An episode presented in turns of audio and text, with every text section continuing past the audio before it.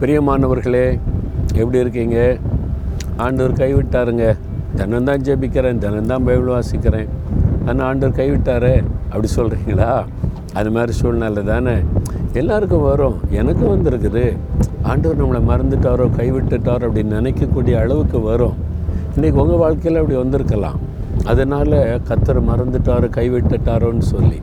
சில சமயம் அப்படி நமக்கு தெரியும். ஆண்டவர் என்ன சொல்கிறார் தெரியுமா?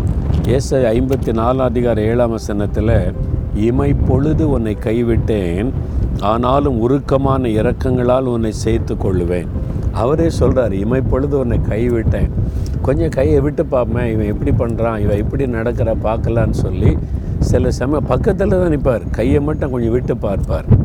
அப்போவே நம்ம என்ன பண்ணிடுறோம் ஐயோ ஆண்டோர் கைவிட்டார் மறந்துட்டார் அப்படின்னு பதறுக்கிறோம். இமை பொழுது இமை பொழுதுன்னா அப்படி கண்ணை இமைச்சு பாருங்கள் எவ்வளோ நேரம் ஆகும்? அப்படின்ற நேரம். கண் அப்படி இமை அவ்வளோதான் ஆண்டவர் விடுறாரு கை விடுறாரு. கைவிட்ட மாதிரி பக்கத்தில் தான் நிற்பார் நம்மளை வந்து அமிழ்ந்து போகவோ அழிஞ்சு போக விட்டுற மாட்டார். அப்போ நம்ம எப்படி ரியாக்ட் பண்ணுறோன்னு பார்ப்பார். அப்போ என்ன செய்யணும்? இயேசுவே என்ன ரட்சியம். நீங்கள் தான் எனக்கு அதுதான் அவர் எதிர்பார்க்குறார். சிலர் அப்படி இமைப்பொழுது கைவிட ஐயோ அம்மா நான் செத்தனே அவ்வளோதான் ஆண்டவரே கைவிட்டார் அப்படி சொல்லுவாங்கல்ல.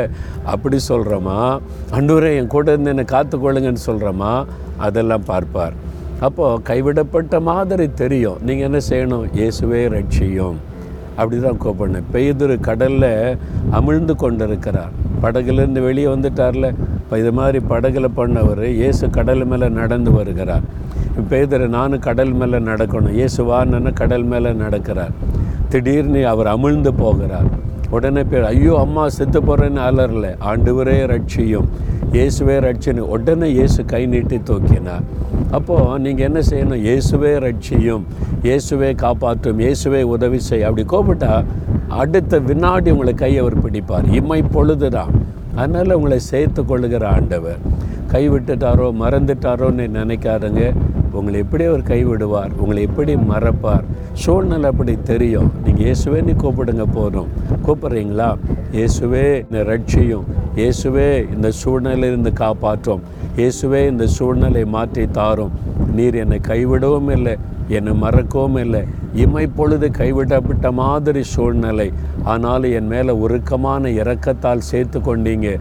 அதற்காக ஸ்தோத்திரம் ஸ்தோத்திரம். இயேசுவின் நாமத்தில். ஆமேன் ஆமேன்.